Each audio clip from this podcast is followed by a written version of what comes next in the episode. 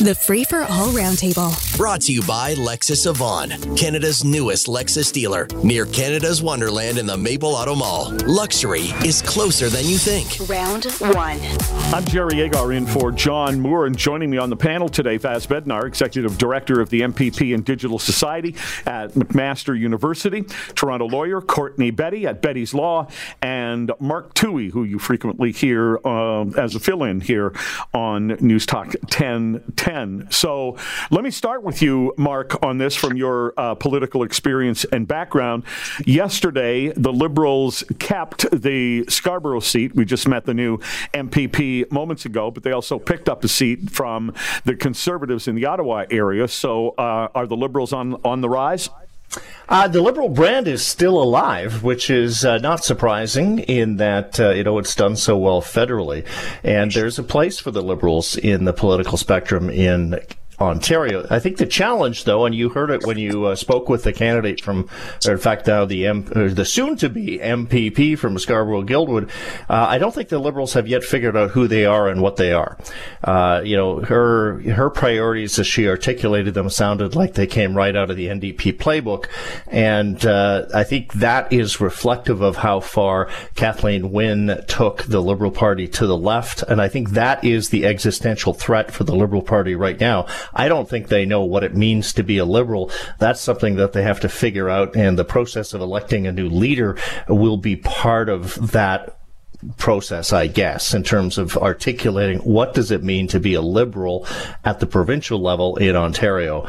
That remains to be seen. Well, Vass, uh, do you agree? Are the Liberals lost in the wilderness? And is uh, maybe the current mayor of Mississauga going to lead them out? I mean, maybe the current mayor, who also uh, seems a little bit aligned with uh, some some liberal policies too. I, I don't know if it's about brand. I mean, I think the the narratives right now are very kind of NDP esque, but that's also because the NDP are doing a poor job of I think of articulating policies that truly align with their politics, which creates space for the liberal brand too. Okay, uh, well, Courtney Betty, would you uh, would you bet on the Liberals in the next provincial election? Well, I don't know if I'd bet on them, Jerry, but the very fact that they did win a seat without a leader from a in, in a in a conservative riding to me says a lot about potentially um, you know Doug Ford's brand. I think it may say more about Doug Ford's brand than it actually says about the liberal brand right now because they actually don't have a brand. Um, and it's all going to depend on you know the the new leader, how that new leader is able to redefine the party. Because right now it, it, it is undefined. But I think it says more about the the conservatives uh, this victory than it does about the liberals. Okay, uh, but just a little follow up question on that for all three of you, and maybe Vass, I'll start with you. Bonnie Crombie apparently is really outraising everybody in terms of the funds. She's the one with seemingly the name recognition to run the, the Liberal Party. I thought they'd have more of a comeback by now. Um, do do you uh, do? Would you be surprised if she doesn't emerge as the leader? Would I be surprised if she doesn't emerge? You know, I still think people are, the party itself is probably sort of waking up. Lots of people are on the sidelines. Many members have been dormant. People could be energized. There could be a surge. And she uh, you know, the second contender, Nate, also has, or second right now, I guess, has similar name recognition and kind of established chops as a politician. So maybe it's all about how they're positioning themselves in the current landscape between uh, across the province. Mark, what do you think? Uh, leaderships come down to the ground game. It's all about how much money you can raise. If Bonnie Crombie continues to outraise everybody else, she'll win this with a landslide because she'll raise that money by selling uh, memberships and by growing the membership base. And if she can get those people to vote for her, as is usually the case, then she should be the leader and a shoe in. All right. Well, they clearly need somebody right now, Courtney, who comes forth and and is a brand, who articulates a brand. Maybe she can do that.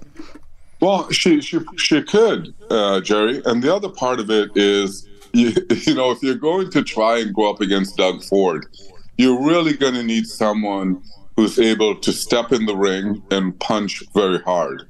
Um, and so I think Bonnie Crom- Crombie is going to be that kind of individual that's not going to, you know, be looking to back down from uh, discussions with Doug Ford, and that's going to be the, the where the Liberals are going to need to succeed. All right. I think the most interesting part of this, Jerry, is the fact that none of us are really talking about the NDP, who are the official opposition, and these are yeah. places where, you know, the Liberals won in Scarborough Guildwood on an NDP platform. Essentially, the NDP didn't. Uh, and in a staunchly government town like Ottawa, where other capitals are sort of owned by union-leaning parties, the NDP just barely showed. And now, here's a tweet the Toronto Police Association put out. In the last five days, we've had a police officer struck and injured by a stolen car, officers shot at, a police dog killed in the line of duty. Will Mayor Chow offer any words of condolence or support for our members? Courtney, was that a legitimate uh, thing for the Toronto Police Association to tweet, or does it make the police look a little bit weak? Like we need we need the mayor to pat us on the head.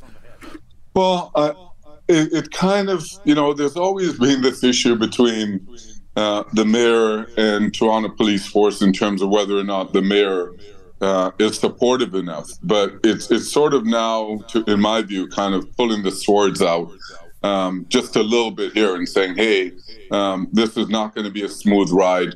Um, we're here. You've got to take us into account. I, I think that's more the message that's being sent. Vass, how do you react to that tweet? I thought it was, you know, a misfire, a miscalculation. Um, there, if you know, this is truly their feeling, then reaching out to the mayor's office, having more dialogue. Of course, these things may have happened, but sort of going out on social media and complaining in that way, are you really going to be satisfied now if you get a tweet from the mayor? Also, isn't it an X now? I have no idea, but I just thought it was a little bit, you know, immature and disappointing to see. But uh, yeah, absolutely setting up for, you know, friction between this new mayor's office and the Toronto Police, or at least the Police Association. Well, I talked to the president of the Police Association, Jon Reid, uh, earlier this hour, um, or at 7.05 this morning. And uh, Mark, I mean, the, the association knows they've got a mayor who's anti-police. Yeah, absolutely. And she needs to address that. If I was a member of the Toronto Police Association, I'd be embarrassed uh, by the tweet. I mean, it does sound as you characterized it, uh, and I'm not sure that's, that's your belief, but I mean, it was whining. It's like, oh, please, somebody remember us and give us a hug. Uh, you know, most police officers that I know, and I know quite a few, would not, you know, they're not on that page. Uh, they're, as Jon Reid uh, pointed out, like they're professionals, they're very good at it. But Chow has a problem. She needs to square the circle somehow because she needs to lead the city, and, and part of doing that is leading the civil service, including the police service. Uh, what she needs to do is reform uh, the appointments that the city makes to the Toronto Police Services Board to give it a little bit of teeth. She needs to not put on people who uh, hate the police, but to hold put on people who will hold the police accountable and demand better. And she can replace the chair of the Police Services Board. I challenge anybody uh, to tell me what his name is because they're absent without leave. John Tory ruined the Police Services Board by uh, putting on it nothing but sock puppets, and that needs to change. They're supposed to be our representative governing the police service. All right. Now, um, Ontario drivers of specific vehicles are getting letters from their insurance companies saying, hey, you need to put an anti theft tracking device on your vehicle by the end of the month, or your insurance premiums are going to go up. Uh, premiums. These are the cars that are most likely to be stolen. So, um, Courtney Betty, if you were in the insurance business, would be you be sending that letter out? Well, I mean, they can, and that's why they do it. Um, but the reality of it is that you know many of these devices, many of the cars right now, um, potentially are you know ele- especially the electronic ones are much more open to be to being stolen. So at the same time, it's great that they're sending it out to the drivers, but I think at some point the manufacturers of these vehicles should have known um, that, uh, that that this deficiency was possible. And I think there is a lawsuit actually that's been filed in the states by uh, by uh, individuals that have challenged uh, the fact that the manufacturers built these cars that were amenable to be stolen.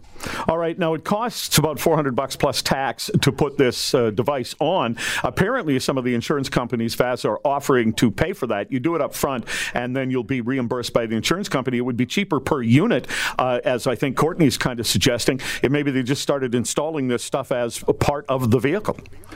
I think it's a little bit tricky, right? It's kind of an enforced surveillance. It's a it's a fake choice, right? Um, as is the software that we are seeing more and more on cars that has tracking, and you know your co- car companies want you to have that turned on.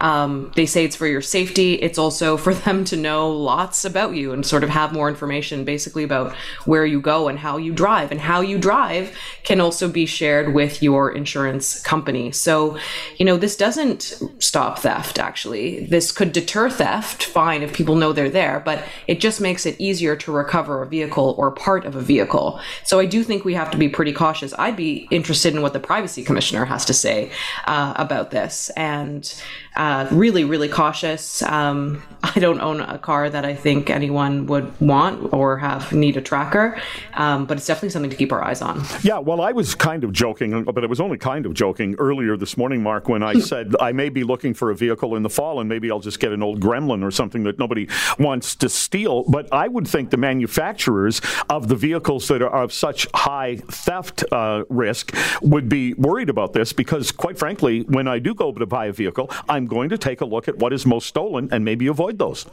Yeah, absolutely. The insurance, this is a smart play by the insurance industry, but they need to take it a couple of steps further. I mean, even if you locate the car in Ontario where, you know, that's been stolen, we know that there are no police to go get it. So the idea that uh, this is going to uh, recover more cars kind of moot. Where the poli- the insurance industry needs to do two things. It has leverage here. It should go to the car manufacturers and say, look, we're going to jack up the insurance rates on the cars that you sell unless you do something to make them harder to steal. And then they should take some of this money that they're willing to put into this because they are still making profits and they should fund police services to have extra, even if they're paid duty cops and private investigators to go round up all these cars that they find. Mm. Well, uh, I, well, go ahead. I worry that the next thing. I'm sorry. I worry that the next thing is, you know, just this casual little tiny few cameras inside our car, just like Amazon drivers do. Some cameras inside. We have cameras outside our car, right, just to help us back up or see if we're close to anything. And that's where kind of my worry is, where it's like, yeah, there's a trade off. Sure, it might be, it might help in in these certain instances, but it hurts in other ways too. Is this a bad idea, Courtney? I'll sleep in a rocking chair on the porch with a shotgun.